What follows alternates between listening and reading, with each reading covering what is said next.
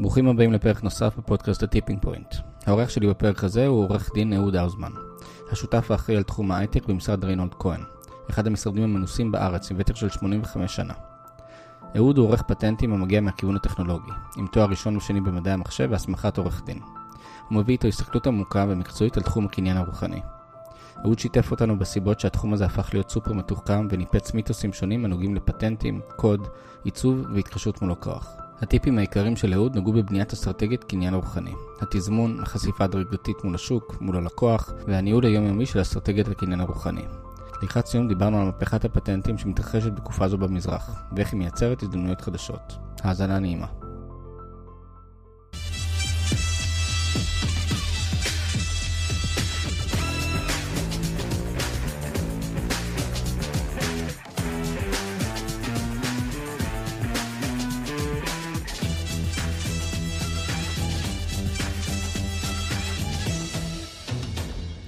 שלום אהוד, היי גלעד אלן, נחמד להיות פה. שמח שאתה פה, מה שלומך? בכיף, על הכיפאק. יופי. אני חשבתי על זה לפני שהקלטנו, זה נראה לי הפרק עם ה-value for money הכי גבוה ש, שאולי יכול להיות ליזמים, כי אנחנו הולכים לדבר על נושא שאם אתה מפשל בו הוא יקר, יקר מאוד. שמע, עכשיו הלחצת אותי, אני מקווה שאני לא אפשל. לא, לא נראה לי, כי עם הנושאים שאנחנו הולכים לדבר עליהם, נראה לי שיהיה קשה לפספס. יאללה. אז, אה, אז אהוד האוזמן, אה, עורך דין ב, ב, במקור, נכון? אני, הרקע שלי הוא, אני עורך פטנטים, בשביל אה, להיות עורך פטנטים צריך רקע טכנולוגי. אז אני, הרקע שלי זה תואר ראשון שני מדעי המחשב מהטכניון, באתי כמה שנים בתעשייה כמהנדס, אחר כך עשיתי הסבה כעורך פטנטים והוסמכתי גם כעורך דין. אוקיי, okay. אז, אז אמא שלך, רצה, אמא שלך רצה גם מהנדס וגם עורך דין. בסוף זה, קרה, התקלה הזאת. אז זה שם אותך באיזושהי פוזיציה כזאת שאתה מבין, ככה, מה שנקרא, את, שתי, את שתי השפות. ויש לך מן סתם הרבה תובנות, כי, כי אתה יודע לתקוף את, ה, את, הנושא, את נושא ה-IP מכל מיני כיוונים, שלרוב, לדעתי, אנשים בעיקר יזמים לא מבינים כמה הוא קריטי, וכשמבינים אותו זה כנראה מאוחר מדי, או, ש... או שהם על סף לפספס את הרכבת. אמ, יש, אה, יש לנו מקרים שמגיעים אלינו אנשים אחרי שהם חטפו מכה, וזה קצת כמו, כמו, אתה יודע, כמו שאיזה שלד בא לרופא, אז הרופא אומר לו, עכשיו באים. okay. כן. אז, אה, אז יש מקרה כזה. תראה, אנחנו... אה, לא דיברתי על המשרד, אני אגיד שתי מילים על המשרד. אנחנו uh, משרד שקיים 85 שנה, ריינולד כהן. וואו. Uh, וגלעד ברקת, זה קבוצה ביחד. גלעד ברקת זה הצד המשפטי, אנחנו תחום הפטנטי. המשרד הגדול והוותיק בארץ, ואנחנו עוסקים בכל המגוון של קניין רוחני, כל נושא של one stop shop ל, ליזם, לממציא, ללקוח, לקרן הון סיכון, מי שנוגע בענייני קניין רוחני. Mm-hmm. ואני השותף שאחראי על תחום ההייטק. אוקיי. Okay. נשמע, נשמע לעניין. בוא תספר לנו קצת על המשרד לעומק, אולי איזה שהם דברים שמפורסמים שאנשים מכירים. תראה, אנחנו באמת 85 שנה על הכביש, אם אני אתחיל לספר את הכל, אז אנחנו לא נגמור, לא נגמור בקידוש של יום שישי. אבל אנחנו באמת, הייחוד הוא, זה, והיום אולי קצת ניגע בזה, העולם הזה נהיה סופר מתוחכם, סופר מאתגר. יש לך כל מיני התקלות מימין ומשמאל, צריך עומק. כן. והיכרות. אז יש לנו פעילות גם בתחום של אה, פטנטים, ולרבות העניין של האסטרטגיה, שאני מניח שקצת ניגע בזה, אה, ו trademark, אה, סימני מסחר ומדגמים, וכל הנושא של ליטיגציה, ההיבטים השונים של זה. ותחומים רבים נוספים. למעשה כל מה שהצד המשפטי, כל ההתקשרויות מול עובדים, זאת אומרת, יש המון המון סיטואציות שאתה פוגש את זה. כן. נושא של קניין רוחני, ואם אתה לא מטפל בזה נכון, מראש אתה פוגש את זה במצב קצת פחות נוח. זהו, אני גם uh, חושב ש...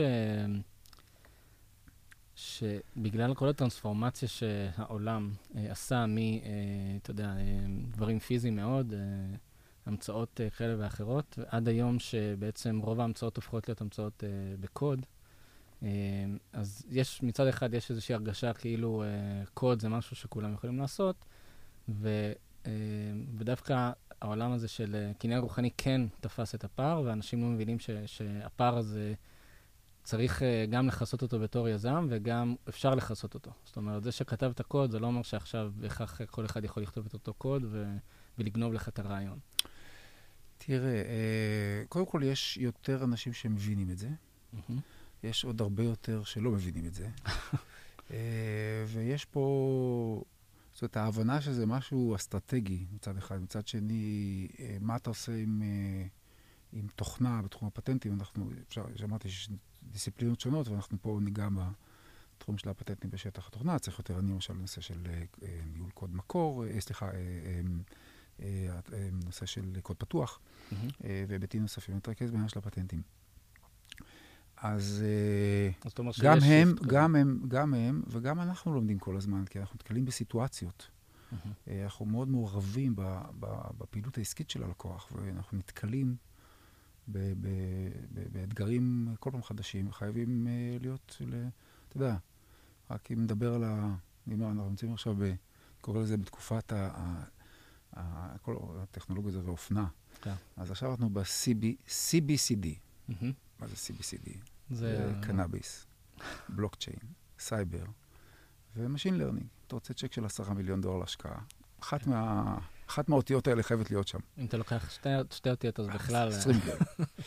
אמ, אז אמ, צריך להתאים, צריך לדעת, אתה יודע. אתה שואל אותי לפני שנתיים, בא אליי ואומר שיש לך פטנט בבלוקצ'יין, אני אומר לך, שמע, אני יודע מה זה בלוק, אני יודע מה זה צ'יין, מה זה בלוקצ'יין. אה, ואנחנו היום אה, חייבים לדעת ולשלוט בזה. ופה העומק. כן. ההיכרות והיכולת הכללית של המשרד עם כל האנשים וה-reputation והשנים והמעורבות הבינלאומית מאפשרת לנו להשתלט על הדבר הזה ולתת את המענה. אז אוקיי, אז באמת דיברנו כזה ב-highlights, ואנחנו נעשה עכשיו איזושהי צלילה כזה קצת יותר לנושאים. אה, והדבר הראשון זה שזה קצת בראיית מקרו לסטארט-אפ, זה כל הנושא הזה של אה, אסטרטגיית הקניין הרוחני, שזה משהו ש... לרוב אפילו נראה לי אנשים אה, לא, לא עוצרים אפילו על, אה, על, על, על הנושא הזה. ויש פה בעיה של תזמון, כמו שתמיד יש באסטרטגיה לכל דבר. יש פה בעיה של מתי אתה חושף דברים, מתי אתה לא חושף, מול הלקוח, מול המשתפי פעולה. יש כאן uh, המון המון היבטים. יש המון היבטים. תראה, האסטרטגיה, אני, אלה שיחזיקו במה עד הסוף הפודקאסט, אני מבטיח להם בדיחה נחמדה בעניין. או, רשמתי לעצמי. אז זה רשום לעצמך. אבל אה, כן, תראה, זה עבר שינוי. כל הנושא של אה, קניין רוחני, פעם זה היה מה שנקרא box to check. היית ניגש, לעורך פטנטים, מגיש בקשה לפטנט, המשקיע שואל אותך, יש פטנט? אומר, כן, יש, הנה, יאללה, נעשה וי, בוא נלך לעניינים הרציניים, שהם באמת רציניים. מחקר ופיתוח, business development, שיווק וכולי וכולי. כן.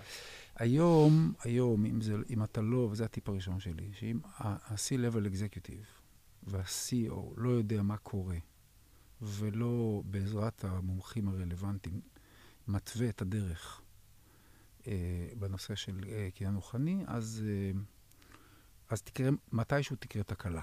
כן. מתישהו תקרה תקלה. אה, באמת, אתה יודע, היום אנחנו, היה פה אצלך אנשים, אה, באמת, אני נתלה פה ללימוד גבוהים, היה פה אה, אורן מ... ברון, מארסטן יאנג, היה פה שי וינינגר ואחרים טובים. אז, אז מאורן, מה שאני זוכר, ואני התחברתי לזה, זה שהיום, אתה יודע, אנחנו אמורים להיות יועצים טובים, אבל אינטליגנציה רגשית גבוהה. יכולת להקשיב ללקוח, להבין את הצרכים האמיתיים שלו, לתת לו מענה איפה שצריך, ושהוא ירגיש trust בסיפור הזה. אמ, ואולי הדבר הבולט ביותר, שחלק קלטו, אבל חלק לא, וזה זה אולי צורה מצוינת להמחיש את העניין האסטרטגי. תראה, אתה היום, כמו שאמרנו, רוצה צ'ק של עשרה מיליון דולר, בוחר את אחת האותיות שהזכרנו, ואתה שם. עכשיו, זה, זה, אתה מפתח משהו. בוא נדבר על, על דברים טכנולוגיים. פיתחת משהו, שהבאת אנשים מצוינים, עשית כל העבודה. אה, איך אתה יכול להיות בטוח? זה תחום קראודיד. איך אתה יכול להיות בטוח שברחוב לידך, או ב WeWork הקרוב, ב basement מתחתיך, ב basement מתחתיך, או אולי, אם לא שם, אז בשנגחאי, ברלין או בניו יורק. יש אגב 600 סטארט-אפים ישראלים בניו יורק. אה. אמ, אז אמ, איך אתה יודע שלא עושים אותם דברים? ואם כבר הצלחת והייתי ראשון, איך אתה מבטיח, גם למשקיע שלך, שאתה תשמור על ה-competitive edge שלך? זה, זה, זאת בעיה. אה, כי אם זה באמת טוב, אז אה, אחרים, אה, אחרים גם יהיו שם. אנחנו יודעים, תחרות. זה הסיפור. ואם אתה הולך על המודל שהזכיר שי, גם שמעתי את הפודקאסט שלו בעניין רב, כן. כן. כן, הוא אומר, אני רוצה, יכול לזה מונשוט או בלו אושן, אני רוצה משהו ש... ודיסרפטיב, כן? מה שעושה עכשיו בלמונייד. אז בסוף אתה לא תישאר לבד. זאת אומרת, אתה, אם אתה תהיה באמת מספיק דיסטרפטי, אתה תעורר, אתה תעורר את הגדולים. Mm-hmm. הגדולים, ו- וכשהגדולים יתעוררו, אז יש להם בהרבה מאוד מקרים אנשים לא פחות טובים מאשר uh, לך. בוודאות יש להם יותר תקציב. ולפני שהם ירכשו אותך, אם אתה לא רוצה להיות, uh, לעשות את עצמך אמדוקס, uh, שזה בסדר גמור, סבבה. אה, אם זה בסוף המודל שלך, או כמו שקרה רבות מהחברות פה שירכשו אותך, הם קודם כל, קודם כל יבחנו את האפשרות, האם הם יכולים לעשות את זה בעצמם. לצורך העניין, יזמינו אותך, ישמעו, יקשיבו, ישאלו שאלות, לפעמים גם ישקיעו בחברה. זה שהשקיעו בחברה, חמישה מיליון דולר בשבילהם, זה פיצוחים. אה. יש להם חשיפה, אקסס לטכנולוגיה. נראה, ואחר כך נראה, אולי נקנה גם את החברה, ואולי לא. אז... אמ, אגב, רואים את זה היום באסטרטגיה של אמזון. כן. אמזון היום כמעט ולא אה, קונים חברות. הם, הם איזושהי החלטה אסטרטגית שהם לקחו, לדעתי, בכמה שנים האחרונות, שהם הם, כל דבר הם ינסו לפתח בעצמם. בוודאי. לא, עכשיו, גם, אתה רואה, גם סמסונג יש לה מדיניות של השקעה. בהרבה חברות לומדים, אתה יודע, נראה מה שיהיה. עכשיו, הדרך שלך, אחת הדרכים שלך, אה, אה, לייצר לעצמך את היתרון התחרותי, את השדה מוקשים שישמור על, ה- על היתרון ה-R&D שלך והביזנס דיבלופמנט שלך, אם יש לך מודל טוב. זה באמצעות בניית שדה, מוש... שדה מוקשים בתחום הפטנטים. Mm-hmm. זאת אומרת, אחד, הדברים שאנחנו עושים, עכשיו, הלקוחות שלנו, כשהם פונים לחברות רב-לאומיות, זה יכול להיות, יכול להיות לקוח, אולי משקיע, אולי בסוף הוא יקנה אותו, אולי הרבה דברים. Mm-hmm. אנחנו מוודאים שכל דבר שנחשף למולטינשנל הזה. אגב, גם אם הוא משקיע בחברה. גם אם הוא השקיע בחברה. וואלה. קודם כל, הדברים המרכזיים והחשובים יהיו מוגנים והם יהיו שלנו בתהליך הזה. כן. זה נותן, דרך אגב, יתרון כפול. קודם כל זה מצליח, ב, אני לא אומר שזה הדבר היחיד, אבל זה עוזר לך לשמר את, ה, את היתרון התחרותי שלך. Mm-hmm. דבר שני, ביום שהם החליטו לקנות אותך, בשבילם זה אחלה יתרון. כי, כי איך זה עובד? אתה סטארט-אפ, אתה עבדת באיזה נישה מסוימת. פיתחת משהו מגניב. אתה, אין לך את ה capacity של ה marketing להיפרס על כל התחומים. marketing זה הרבה כסף. אבל מי שרכש אותך יכול ב-day one לעשות deployment של הטכנולוגיה שלך בהרבה מאוד תחומים שאתה לא חלמת בכלל בסטארט-אפ להגיע כן. אליהם. יש לו את ה-horse power לעשות את זה. אם הקניין הרוחני והפטנטים שלך מכסים לו גם את התחומים האלה, דוגמה לייעוץ אסטרטגי נכון. אתה אומר, רגע, מי הולך לקנות את החברה הזאת? בואו נוודא שגם הקניין הרוחני שלנו יתאים למה שמעניין את הקונה. למרות שאנחנו יודעים שלא נפעל שם בתחום הזה. זה, זה נניח אה, מחיר חדירה מאוד גבוה. כן, זה מה שנקרא exit strategy. leverage, dual leverage יש לך פה. זה לדוגמאות של... אה, אה, אני אעשה אולי name dropping קטן, אני משתדל לא, אבל... אתה יודע, יש לנו לקוח, היה בעיתונות הרבה, אז אני יכול אה, לומר את זה, קורפוטוניקס. הם, כל טלפון, הנה, אנחנו מסתכלים פה, גלעד, יש לו את הדואל אפרצ'ור כן. קאמרה הזה. לכולם יש היום לפחות אה, שתי כן, עדשות. כן, כן, מי המציא את זה? קורפוטוניקס, מרחוב הברזל 27. כן, עכשיו. אוקיי. כשאתה מסתכל על מי בעצם אה, החברות שהכי רוצות את זה, זה בגדול אפל וסמסונג. עכשיו, קורפוטוניקס טבעה את אפל, הכל לא סודי, כי אפשר את זה בעניין, בקליפורניה.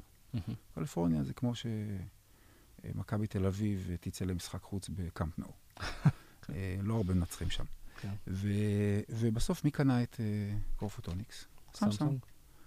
איך, איך, וחבר'ה סופר מוכשרים שם, היזם, איזה פרופסור דוד מנדלוביץ', הוא יזם סדרתי, אבל כמה שיהיו מוכשרים, איך אתה יכול לשחק בליגה של הגדולים האלה, אם אין לך גם איזושהי נוכחות, קניין רוחני מאוד חזקה, מעבר לכל הדברים הטובים והאחרים שצריכים להיות. כן, אז אתם נכנסתם למלחמת עולם הזאת בין אפל לסמסונג? אנחנו אה, מעורבים במה שאנחנו מעורבים בתהליך הזה. ו... אבל אני אומר, אתה, אתה חייב להיות, לנהל פה מדיניות קניין רוחני מעבר, ופטנטים מעבר לכל השאר הדברים, כדי להישאר במגרש. זה מגרש של הגדולים. כן, האמת שאנחנו רואים את זה המון, מן סתם, נתת גם דוגמה על, על, על משהו שהוא פיזי, או אתה יודע, בסוף לקחת שתי עדשות שהם יצלמו אותו דבר ותהנה מהיכולות של כל עדשה בנפרד. אבל שוב, אנחנו גם רואים את זה גם בעולם שהוא, אתה יודע, שהוא לא פיזי, בעולם של, של תוכנות עצמן. הזכרת פה את הבלוקצ'יין, שזו טכנולוגיה סופר קשה לפיתוח והכול. אה, אבל, אבל לאו דווקא. אה, שאנחנו רואים ש, שתוכנות הן גם משהו, או, או קוד זה משהו שכן אתה צריך להתחיל אה, לשמור עליו בפטנטים, וגם על זה אתם... יצא נכון, לכם לא מעט להתעסק. נכון. קודם כל אני רוצה להגיד שגם בקורפוטוניקס יש שם טכנולוגיה שהיא גם, גם תוכנה אה, בתוך התהליך הזה. אה, אולי אני רק רוצה עוד לא להמחיש איזה דוגמה. לפני שאני אומר לך על העניין, זה, זה גם אה, אולי דוגמה בינלאומית. כן? אולי אנשים אולי לא כך מספיק מכירים את זה, אבל אה, אנחנו מדברים על הטלפון, הטכנולוגיה הסלולרית. כן. אנחנו בדור הרביעי, עוד בדור החמישי. בדור השלישי גלעד, מי שלט? מי היה שחקן? אה, קוואלקום. קוואלקום. כן. איך קוואלקום שלטה? 7,000 פטנטים. 7,000. 7,000. וכל מי שרצה להיכנס לתחום היה צריך לשלם להם. זה, זה הדיל. וכל צריך לשלם royalties, לא צריך כל כך לייצר. royalties, זכות שימוש. וכל הניסיונות, כמו טרול, לנסות לעבור את ה-CDMA עם WCDMA, אמרו להם, סבבה. פרוטוקול אחר, אבל עדיין בתוך הפטנטים שלנו, גם על זה תשלמו. מה למד העולם?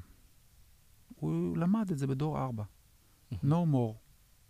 וכולם מתחמשים בטירוף בפטנטים בדור 4 ודור 5, כדי, כדי שלא תהיה כדי שעכשיו אפשר יהיה, אה, שתהיה יותר עצמאות בשטח, מה שנקרא. אז פה אני רק יכול לצטט את ה... כמו שאומרים, The great philosopher and alcohol distributor, אל קפון, used to say, you always get with a smile and gun much more than you get with a smile only. עכשיו, בעיניים של הסטארט-אפ הוא לא נועד לטבוע, אבל הוא מייצר לעצמו איזשהו מין שדה מוקשים שהוא הולך איתו, ואנחנו יודעים ללוות את זה באופן דינמי. זה המפתח, להתאים לא, לאירועים שקורים. כן. אגב, המלחמה הזאת גם הולכת למקומות אה, פחות אה, יפים ועסקיים, אה, כשאנחנו מכירים, יש גם את הצד השני של פטנטים, של אנשים שמנסים שרואים איזושהי המצאה של החברה שלך, ועכשיו מנסים לרשום את הפטנט על שמם, רק בשביל שתצטרך לקנות אותם, או... אתה מדבר עכשיו, אתה יש דבר כזה, יש חבר'ה שמפתחים פטנטים, קונים פטנטים רק כדי לתבוע, נקראים troll. troll, אני חייב לך תשובה לתוכנה. אמ, אבל זה נכון. זה עוד דוגמה ודוגמאות של, המורכבות שהופכת כל העניין הזה לאסטרטגי. זאת אומרת, כל פעם צצים אה, עניינים חדשים שמחייבים לתת את הדעת, רק, רק אתה יודע, לא הזכרנו את זה, אבל למשל, תחשוב על עולם התוכנה. המהנדסים עוזבים כל שלוש שנים, שנתיים שלוש. כן. זה לא חבר'ה שנשארים שלושים שנה. עכשיו, הם עוברים מהנדס תוכנה אה, שמתמחה ב big data. מה, הוא ילך לעבוד בפיתוח של פקקים של מים מינרליים? כנראה שלא הולך... אה, big data ל competition. עכשיו, לא, לא, לא חס וחלילה גנב או לקח קוד, אבל אה, הוא זוכר מה שבראש, בראש שלו, יש חוק יסוד חופש העיסוק וכולי. לך תוכיח עכשיו שמה שהוא עשה פה עבר לשם, גם זה הקניין הרוחני, לשמר את ה assets, הפטנטים בחברה, נותן לך כבר איזושהי יתרונות, וזה גם מסוג של הדברים שצריך לנהל אותם. כן. שמע, תוכנה, שאלה מעניינת, זה אחד מה, הייתי אומר, המיתוסים, צריך לנפץ. שקמים שעכשיו אנחנו הולכים, הנה, יש לך פטיש פה חמש קילו, יאללה, מנפצים. עכשיו שלב הניפוץ. תראה, המיתוס אומר, עזוב אותך. שמע, אנחנו צריכים פטנט שטח התוכנה. בוא נרוץ מהר. א', רצים מהר, בין כה וכה בעוד שלושה חודשים, זה כבר יהיה, יהיה משהו אחר. ב', ב', זה בין כה וכה אה, יעתיקו אותנו. זה קוד, מה הפטנט. עדיף שיהיה לנו יותר לקוחות.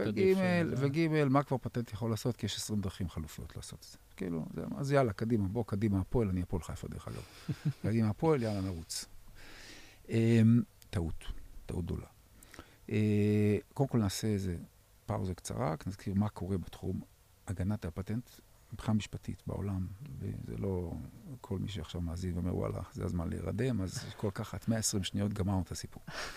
התוכנה התחילה סיפור בשנת 1972, בפסיקה של בית המשפט העליון האמריקאי, שדווקא דחתה את הנושא של הגנת פטנט תוכנה. בקפיצה זריזה ל-2019. תמונת המצב, ופה החבר'ה מבקש, כל אנשי התוכנה, עלה לפתוח אוזניים גדולות ולהקשיב למה שאני אומר עכשיו. אני עכשיו נותן את הכלל בשיטת 80-20, או אפילו 90-10.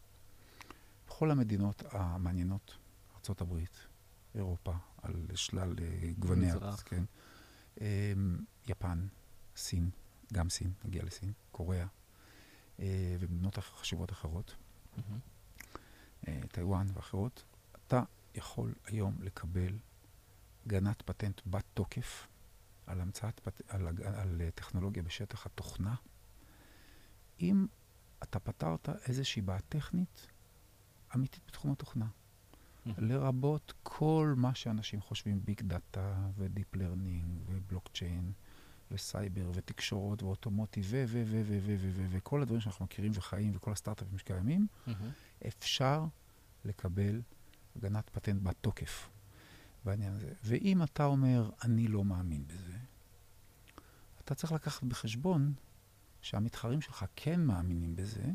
וסטטיסטית, כל כמה שנים כמות הפטנט בשטח התוכנה מכפילה את עצמה, אז להם יהיה ולך לא, והמשקיעים שלך מאוד יתעניינו בזה, בתהליך הזה, ואתה תמצא את עצמך, אם יש לך טכנולוגיה נהדרת, שלא טיפלת בנקודה החשובה הזאת. אז קודם כל אפשר לקבל וצריך. פטנט, וזה, וה, וה, והדבר הזה אכיף אה, בעניין הזה. עכשיו, אה, רוב התחומים שאנחנו מכירים היום, שיש שיפט לכיוון העניין של התוכנה, אז uh, ניהול אסטרטגיה נכון, כמו שדיברנו קודם, לעטוף מסביב את התחומים שאתה עוסק בהם. והיום פטנטים זה מה שנקרא כוחו של הפורטפוליו. זה לא אחד. אחד אפשר יהיה לעקוף. אנחנו אוהבים לעשות שדה מוקשים. אתה יודע, אתה הולך לאזור, אתה רואה בגולן גדר, כן. שדה מוקשים, מה, אתה שם את הרגל בפנים? אתה יודע איפה, איפה יש מוקש? עזוב אותי, בוא נלך למקום שאין כזה. וזה העניין. אתם עושים את אותו אסטרטגיה, ב... כאילו, כשבא אליכם איזשהו סטארט-אפ שיש לו תוכנה... ב... קודם, בהחלט. מתחילים פשוט לעטוף את זה בהרבה פטנטים. ב... לפי העניין, לפי העניין, ואנחנו גם, כמו שאמרתי, מתאימים את זה ל... ל... ל... לאירועים, לאירועים שקורים, ויש המון אירועים. אתה, אתה יודע, יש טכנולוגיות שאתה, למשל, עובר דרך מכרזים, אוקיי? במכרז יש שלב שאתה מגיש את ההצעה שלך, אה, נקרא, רוצים מה שנקרא RFI, Request for Information. כן. אנחנו רוצים א', ב', ג'. אתה אומר, וואלה, אני יודע לעשות א', ב', ג', תוכנה. בוא נגיד סמארט סיטי, בסדר? תוכנה. מצלמת קונים, מה ששם זה כל זה אלגוריתמים. כן, עיר לא תיקח סתם איזה טכנולוגיה בלי מכרז, אוקיי? אז אנחנו רוצים א' וג'. עכשיו אני רוצה לנצח, אני אומר לחבר'ה, אני יודע גם לעשות ד'. אז אני עונה עכשיו על המכרז, אומר א', ב', ג', ויש לי גם ד'. עורך המכרז אומר, בואנה, וואלה, ד' רעיון טוב. בוא נוציא עכשיו, מה שנקרא RFP, זה request for proposal, א', ב', ג', ד'. כן. עכשיו, אני אומר, יופי, אני עניתי. עכשיו, גם גלעד, א', ב', ג', יש לו פתרון, אין לו פתרון. הוא אומר, יש לי פתרון, אחר כך נתרגם בתנועה. ובסוף גלעד מקבל, למה הצעת את זה ב-20% פחות? אני מסתכל בעיניים כלות, איך אני הבאתי להם את ד', ואתה לקחת את זה. כן. אבל אם בבקשה במענה ל-RFI, אנחנו גם נכתוב על ד' patent pending. זה מותר. כי אנחנו באמת נגיש בקשה לפטנט לפני שנוסיף את ד', כי הוא באמת מגניב וטוב איזשהו שיפור. אנחנו נשמח מאוד שעורך המכרז יכניס את א', ב', ג', ד' mm-hmm. ל-RFP.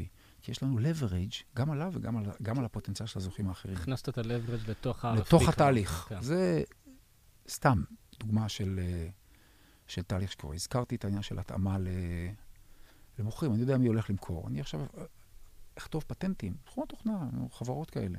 התאמנו את הפורטפוליו שלהם למה שאנחנו חושבים שמעניין את הקונה. יפה. ואז כשהוא קונה, הוא, הוא סופר מתלהב מזה. אני לא יודע אם זה אוטומטית מתבטא בצ'ק, אבל זה, זה, זה, הוא מתבטא, הוא אוהב את זה. כי הוא, הוא מקבל ערך אמיתי לביזנס שהוא הולך לעשות מחר בבוקר. כן. אתה בעצם בעצם יוצרים איזשהו אה, אה, תכנון אסטרטגי כזה, ש, שאמור אה, לפתור, או בכלל לעזור גם בכל הנושא הזה של, אה, של התקדמות עם אה, לקוחות פוטנציאליים, כי אתה אומר, אני מראש אה, מסתכל, נגיד, אתה יודע, מעבר לאלף, בית, גימל הזה, מנסה לצבור לעצמי כל מיני נכסים אה, כפטנטים, כי, כי בסוף החברה פיתחה דברים כאלה, ואז להשתמש בזה כאיזשהו leverage ממש בצעדים הקרובים של החברה, כן. מול חברות אחרות, במכרזים אחרים. אני הבאתי דוגמאות, יש המון דוגמאות. הרעיון הוא, ופה שוב אני מתחבר למה שאמר אורן ברון, זה הקשבה ואינטליגנציה רגשית וטראסט אצל הלקוח. הלקוח צריך להרגיש שיש לו, הזרוע הארוכה שלו, יש לו CTO ויש לו זה, ה-CIPO, ש-Chief Intellectual Property Officer שלו, יושב ברחוב הברזל. Mm-hmm. יש בעיה, אנחנו אוהבים לעשות פגישות אסטרטגיות תקופתיות, שאין משהו על האג'נדה קונקרטי. אוקיי, היה לנו IP Roadmap, תכננו לעשות את הדברים האלה, ככה וככה. חלק קרה, חלק לא קרה, כי היה צריך לעבוד על המוצר פה, היה צריך לעבור למוצר שם. באנו עוד שלושה חודשים, מסתכלים מה התכוונו לעשות, מה עשינו, ולמה לא עשינו. ועכשיו מסתכלים אם התהפכו העדיפויות. כן. קרה אירוע, יש מכרז כזה. אוקיי, אני עכשיו הולך באוטומוטיב, לא יודע, הולך להציג איזשהו דגם, לשים איזה משהו, איזה פיילוט במרצדס. רגע, מה אתה הולך לשים שם בפיילוט? זה לא היה לפני שלושה חודשים. הלך לשים את זה ואת זה ואת זה. רגע, ומה, ומי שם? אה, כן, גם המהנדס ההוא שאני איתו בקשר. הוא יושב, הוא ישאל כמה שאלות. אוקיי, טוב, בסדר, תודה רבה. לפני שאתה שם, אנחנו שמים בקשה לפטנט. על, על הקונספט הזה, והם מאוד מעריכים את זה. תראה לנו, אז זה עוד לא הגיע, אבל um, ל-IVC, ליומון שלהם, אבל בקרוב יהיה אחת מהסטארט שאנחנו מטפלים בהם, בתחום האוטומוטיב, סיבוב גיוס סופר, סופר גדול, משמעותי. ואני אה, כל פעם מופתע מהעיניים של המשקיעים, מסתכלים על הסיפור הזה. טה-טה-טה-טה, יום ראשון. סנדיי, אנחנו עובדים, הם לא. יום ראשון, שם מדובר על יפנים, מבקשים שאני אקיים איזה שיחה. בסדר, עולים שם היפני, את יודעת שלא עולה הבכיר, הסן משהו, אז הוא לא מדבר. בסמולטוק הוא אגב אומר לנו, היפני, תראו, הם נורא נחמדים, אתם יודעים, אתם מומחים, אני פחות. אני מסתכל מהר, אנחנו יש לנו 250 אלף תיקים במשרד. אמרתי לבחור שישב אצלי, שלי, תעשה חיפוש כמה פטנטים של החברה ההיא, 400 אלף.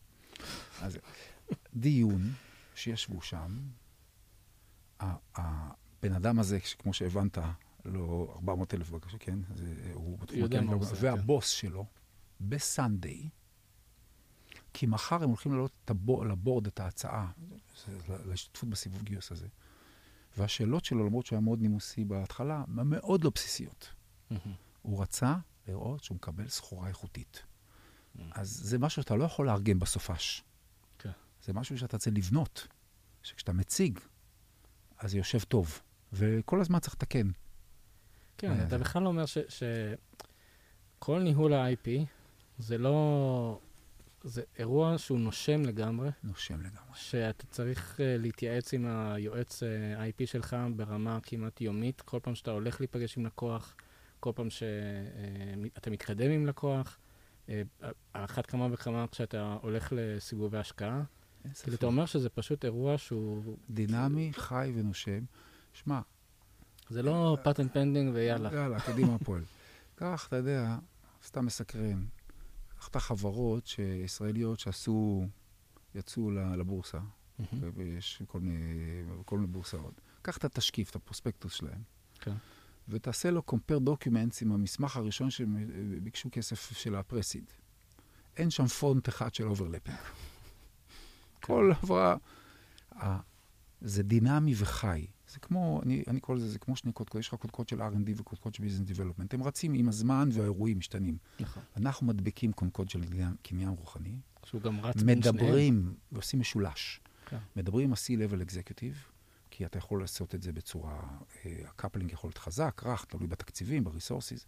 מבינים את התרבות ואת הרוח של ה-C-Level Executive, ומוודאים שהצלע הזאת שרצה עם ה-R&D וה-Business Development, ילווה אותה גם קניין רוחני, ואם, אתה יודע, וינינגר למשל אמר משהו מעניין, שהוא הוא, הוא מסתכל על designer, אה, שיכול להיות אם אתה זוכר. כן, designer, לא, לא, אבל גם עיצוב זה בשבילו חשוב, אומנם לא רק זה, אבל עיצוב של המוצר ו- ו- וגם מוצר תוכנה. אז אחד הדברים שאנחנו דואגים, זה שגם, יש לנו גם מחלקה שעוסקת בזה, בכל נושא של ממשקים. הגנה של, חוץ מפטנטים, גם, גם מדגמים, זה נקרא דיזיין באנגלית, מדגם בעברית. כמה, כמה באמת אפשר להגן על זה? על זה שבאמת יצאת עם איזשהו דיזיין אה, חדשני, אף אחד לא חשב על לפתור את הבעיה בצורה, בחוויה הזאת? סופר, סופר חשוב. סופר חשוב. קודם כל, כמו שאנחנו יודעים, הרבה מאוד מהלקוחות, בייחוד, אתה יודע, ב-B2C, הם... הסיפור של הממשק נורא מדבר עליהם, להתחבר לפתרון הזה ולא לפתרון ההוא. ואחרי שהם יתחברו לפתרון הזה, הם מתרגלים לממשק הזה. נכון. אתה, יכול להיות שתביא להם מוצר עם פונקציונליות דומה, אבל הוא, הוא מתקשה לעבוד, כי הוא כבר רגיל לממשק פה. אז אפשר להגיד, מה נחמד במדגן, למשל? אמנם זה לא פטנט שמגן על רעיון, אז כאילו, אתה אומר, וואלה, אני אעשה עיצוב הזה, אני קצת אזיז אותו ימינה ושמאלה. אבל אתה יכול, באירופה, באותה בקשת פטנט, למשל, בבקשת מדגם, סליחה, לעשות 100 וריאנטים שונים של העיצוב הזה, באותה בקשה. וואלה. ובתוך שלושה חודשים זה רשום. כל אירופה. אתה יודע, אז זה כלי שחוץ מה patent pending, אתה אומר, גם design או registered design, יש לזה ערך. כן. אתה אגב, ממנף. אה, אנחנו מדברים פה על למונייד, הזכרת את שי, אז, אז גם להם היה אירוע, שוב, אני לא בקיא בפרטים, זה רק מה שיצא החוצה לפרסומים, אבל היה להם אירוע כזה די גדול, שהם גילו חברה שהעתיקה כמעט את כל הממשק מהם. אתה יודע, כמו שאתה אומר, קצת צבע שונה, לוגו בצד ימין במקום צד שמאל, אבל אתה רואה את ההשוואה, אני ראיתי את זה באיזה כתבה, ואתה רואה את ההשוואה, אתה אומר, אוקיי, זה ברור שאין פה, פה אפילו אה, מקום לספק, מישהו העתיק ממישהו. אה, ואני זוכר שאני ראיתי את זה, אני לא מגיע מה, מהתחום הזה של, של IP, ואמרתי את זה, אתה יודע, אני, אני אומר, כן, העתיקו ממכם, אבל מה אתם יכולים לעשות? ובסוף הם, הם זכו. למה יש עוד דרכים, גם, גם אפילו אם לא הדגנת, יש מה שנקרא גם הגנה על מדגם לא רשום, אבל, אבל אם אתה עושה את זה בצורה מסודרת, אתה יש אירוע כזה, בום, אתה שולף 100 וריאנטים על נקודות החידוש, אתה לא יכול לרשום דברים שהם מוכרים, אבל נניח הצבת, יש איזה קטע בעיצוב mm-hmm. של, של ה interface שלך, זה נכון גם ל icons דרך אגב. אז אתה, העמדה שלך היא סופר חזקה, יש לך leverage פה. אמרנו, ואם יקנו אותך, אז לקונים שלך יש leverage. יפה. האמת שיצא לנו ככה עם דוגמה על הדרך, אז לפחות אנשים יכולים to relate. מי שרוצה שבאמת יחפש את זה, זה, זה אירוע די חריג. כאילו, בסוף, במיוחד בתחום הזה היום של, של אפליקציות ו, ו, וגם ווב אפ כאלה, אתה רואה ש, שיש אפליקציה מאוד טובה, לא משנה באיזה נושא היא, והמון המון מנסים. ברגע שמישהו ככה, אתה יודע, פרץ את ה... היה לו את היוריקה מומנט, שהוא כזה אמר, בוא ניקח בעיה, נפתור אותה עם ממשק כזה, כזה או אחר, אתה רואה שמיד קמים לו עוד מתחרים. אני לא ידעתי בכלל שאתה יכול... אז בהחלט הסיפור של העיצוב הוא, איזשהו עוד אמצעי שאתה, וגם זה חלק מהאסטרטגיה שאנחנו מבינים, אתה מבינים, אנחנו שואלים אותו, תגיד לי רגע, מה קורה? אה, כן, עוד שלושה חודשים, אנחנו, אז אנחנו אוהבים להיות המזכירה של הלקוחות שלנו, אין בעיה. מתי, מתי אתם חושבים שזה יהיה crystallized? אה, עוד חודשיים. קבל טלפון עוד חודשיים. מה קורה עם ה design? בוא, צ'יק צ'ק. יאללה, בוא לשר, הבחור שלנו, השותף שמטפל בזה, טיק, טיק, טיק, זה מה שהם, היתרון של הכוח שלנו, של האינטרדיסציפלינריות בתוך, בתוך הארגון. והם מטפלים. יפה. אז גלשנו גם כבר לתחום של ההגנה, ו- וגם דיברנו על, הזכרת במילה את כל, ה- את כל השוק האסייתי, שגם עד לפני תקופה מאוד קצרה, או אפילו יש אנשים שעדיין לא מודעים לזה, ב- ב- בעיקר בסין, כל נושא החדשנות היה, נושא העתקה בתוך עולם החדשנות היה עובר באיזשהו... ככה, אנשים היו מחליקים את זה, ש, ש, שזה בסדר להעתיק ממישהו אחר. כולנו מכירים את המושג של reverse engineering, ש, שכל מי שמייצר בסין אומר לך, דבר ראשון, תיזהר מ-reverse engineering. אז, אז אתה גם, דיברנו בשיחה לפני זה, על זה שיש שם גם שינוי מגמה וגם איך אתה אמור להגן על עצמך שאתה מגיע לכל הפינה הזאת ש, שלא יעתיקו ממך, במיוחד לא בשוק האסייתי. אז תראה, אז אני אעשה את אותו טריק שעשיתי לך, שאלת אותי על התוכנה. נזכרתי שהיה לי עוד משהו להגיד לך על האסטרטגיה. עכשיו נזכרתי שיש לי דוגמאות מספריות, אתה אוהב, על התוכנה. אז תראה, אמרנו, תוכנה. תראה, אני, אמרתי לך, אני הרבה שנים כבר בסיפור הזה. אני זוכר שהתחילו הפטנטים בשנות האלפיים בערך, של האינטרנט, אז התחושה הראשונה שלי, זה פטנט תוכנה. אמרתי, רגע, רגע, זה לא... קודם כל, אינטרנט, פטנט זה, אתה מגן בכל מדינה. אינטרנט זה אין לו מדינה.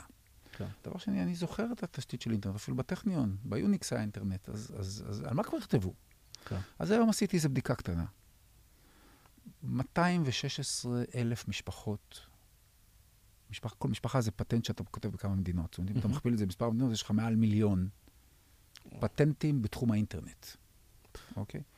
רק שנסדר את המספרים. ארה"ב, מ-1790, שהתחילה שיטת הפטנטים, ועד היום יש להם קצת מעל עשרה מיליון. אוקיי? האינטרנט, אומר, עכשיו בלוקצ'יין.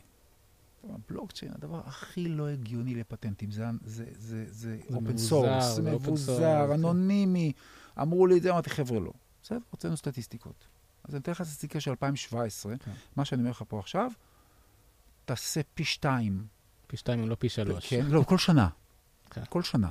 עכשיו, זאת מתנהגת בממוצע. עכשיו תראה, יש לך פה סתם, יש לך אה, פטנטים שניתנו כבר ב-2017, אז יש לך בתחום הבלוקצ'יין 61, cryptocurrency 55, ביטקוין 279, smart contract 11, הבקשות שהוגשו. Mm-hmm. תחום ביטקוין 1126, cryptocurrency 373, distributed ledger 204. התחומים, אני לא, לא אתיש פה את הקהל, אבל כל תחום שאתה מדמיין, זה, זה, כבר, זה כבר יש את זה. עכשיו, בוא, עכשיו בוא נחשוב שאתה עם סטארט-אפ בתחום הבלוקצ'יין, בסדר? 2019, הקמת, אתה עזבתי פטנטים, מה אתה... בוא נגיד שיהיה לך נפלא, 2024 יקנו אותך, אוקיי? וול סטריט ג'ורנל, Gilad's Blockchain. חבר'ה, אני מקרה... גלעד כהן. גלעד, כן, בדיוק, גלעד כהן. נותן לך, חבר'ה, אצלי מחיר מיוחד למשתתפי הפודקאסט, 300 מיליון דולר זה שלכם. וול סטריט ג'ורנל. יהיו אלפי פטנטים לרעוד, ואתה תגלה המון המון פרטנרים וחברים יקרים שלא הכרת. כן. הם ישלחו לך את הפטנטים שלהם, יגידו, גם זה שאתה מפר את זה ואת זה ואת זה ואת זה. אם אתה לא, אתה לא תהיה מודע לתהליך הזה ותגיד, עזוב אותך, אני רץ קדימה בטכנולוגיה, אתה תפגוש את זה whether you like it or not. כן. אז זה מה שאנחנו, מסר שאנשים צריכים לזכור, זה לא רק מה אתה חושב, זה איך הסביבה פועלת ואיך המשקיעים והרוכשים. עכשיו, שמע, שאלת אותי על סין. סין, סין זה מדהים. באמת, קודם כל אני רוצה לתת המלצה. יש ספר שנקרא, הנה אתה רואה אותו פה. יחסי ישראל-סין. סין, הזדמנויות ואתגרים, אורחים אסף אוריון, גליה לביא, זה המכון למחקרי ביטחון לאומי. Mm-hmm. מדהים, מספר על, ה, על, על הקשר של ישראל וסין, אה, לכל אלה שדואגים, זה רק 112 עמודים. כן, נראה ספר קדימה. כן, מדהים, הרבה מאמרים מספרים על uh, מה קורה שם ועל הקשר של הנתן, אני ממליץ על זה בחום. תראה, אותו דבר כמו תוכנה. תשאל היום הרבה אנשים על סין, מה עזב אותך? אה, כולם מעתיקים, איך אני אכוף את הזכויות, רחוק, תרבות אחרת, רק כסף, יאללה, בואו ניכנס לשוק הסיני ואחר כך נתארגן. אז המיתוס. אז בואו נשבור אותו. בואו נגיד משהו אחד בכן. תמיד יעתיקו בסין. Mm-hmm. זה, זה כנראה לא... אבל חל שם מהפך שקשה להבין אותו ולתפוס אותו. Mm-hmm. מי שמוביל אותו, אגב, זה שי ג'ינפינג, הנשיא. התחיל בנשיא הקודם, אבל שי ג'ינפינג, שהוא בחור רציני, לא מדבר הרבה, אבל עושה הרבה מאוד. Mm-hmm. ו, ומה שקורה שם, רק אסבר את האוזן במה הם עושים. זה, קודם כל, מה הפילוסופיה שהתחילה? למה, למה הם עושים פטנטים, הסינים? למה, למה חשוב לעשות פטנטים בצורה רצינית? כי הם הבינו שהם הפכו מאומת ייצור לעומת פיתוח. Hmm. הם רוצים עליונות בדיבלופמנט. זה שהם לקחו כבר את הייצור העולמי, אומרים, רגע, רגע, רגע, ואנחנו לא נדאג את מה שאנחנו עושים פה, לשמור. לשמור. מה יעשו? וייטנאם יעשו למה שאנחנו עושים לעולם, כי בווייטנאם היום השכר הוא שליש מבסין, והם לא פחות רעבים. הם יעבירו את הייצור לווייטנאם, קראו את זה בסין, כי זה שוק יותר גדול. ולכן, יש שם מהפך אדיר בשינוי חקיקה, ברגולציות, אה, בנושא של אה, כל התשתיות שמאפשרות, למשל סין, כבר היום, היא מ-2014 עברה את ארה"ב במספר בקשות הפטנט שמוגשות שם. מקום ראשון בעולם. יש שם בתי משפט ייעודיים לתביעות של פטנטים, שקצב הזכייה של זרים שתובעים סינים בסין הוא 70% לטובת הזרים. אם אתה היום בעל פטנט, אתה גלעד, יש לך פטנט בסין, ואתה תובע סיני על הפרה בסין, תגיע לבתי משפט המיוחדים האלה אה, בשנגחאי, בבייג'ין, בגואנג'ו, ויש לך לפי הסטטיסטיקה סיכוי 70 אחוז נצח. תלוי בכס כמובן, אבל זה לא שזה מוטה. אבל... והדבר המדהים, הם בינואר 2019 הקימו בית משפט עליון, כמו, כמו Supreme Court שלנו. כן.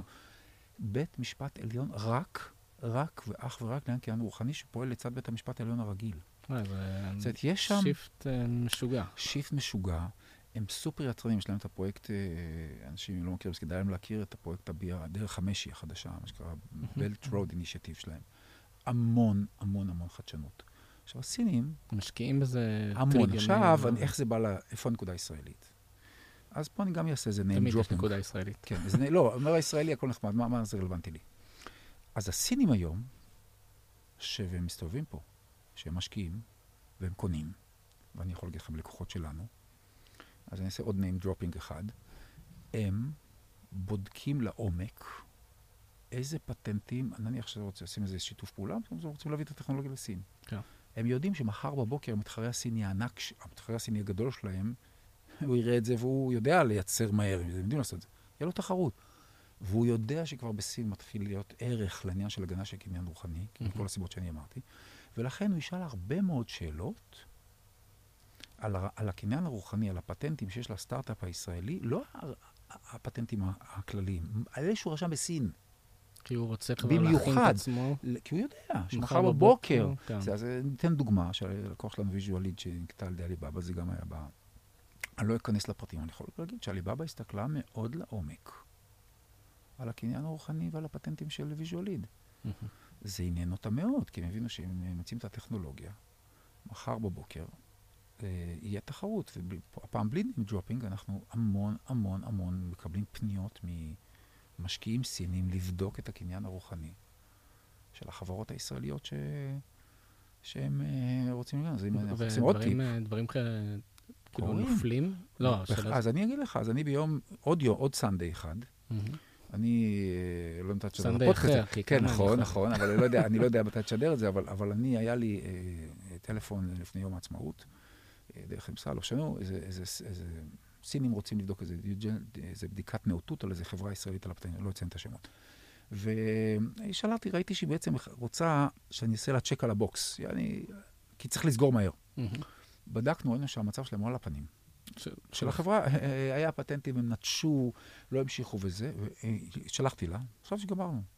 היא אמרה לי, אמרת לה, תשמעי, אנחנו Memorial Day, אני, אני זהו, Independence Day, אני לא עובד. היא אמרתי, תקשיב, אני רוצה לדבר איתך today Independence, שאני עושה מנגלים.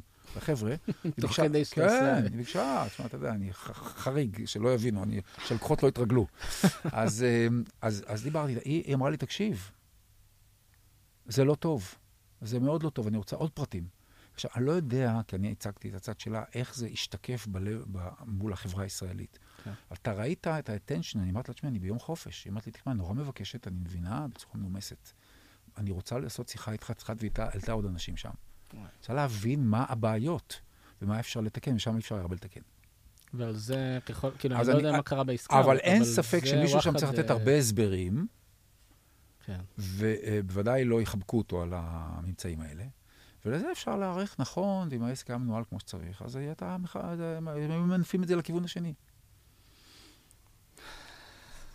מבאס גם לשמוע דברים כאלה. זה נכון, זה לא נחמד. כנראה לא היה נחמד לשמוע את זה. כל הגאוות אה, והפטריוטיזם של אה, אומת הסטארט-אפ, פתאום אתה שומע שעל זה... לא, אבל תשמע, אבל יש שיפור, אמרתי, יש אנשים מודעים, ו Visualead למשל טיפלו מאוד יפה בזה, וגם אחרים. אה, אנשים מתחילים להבין, וצריך להיות ערניים לזה, שסין השתנתה. ואם אתה סטארט-אפ ישראלי, ואתה חושב שדאון דה רוד, מתישהו, יהיה לך משקיע סיני, רוכש סיני, ולפי איך שהם מסתובבים פה, אתה, you cannot rule out שזה יקרה, mm-hmm.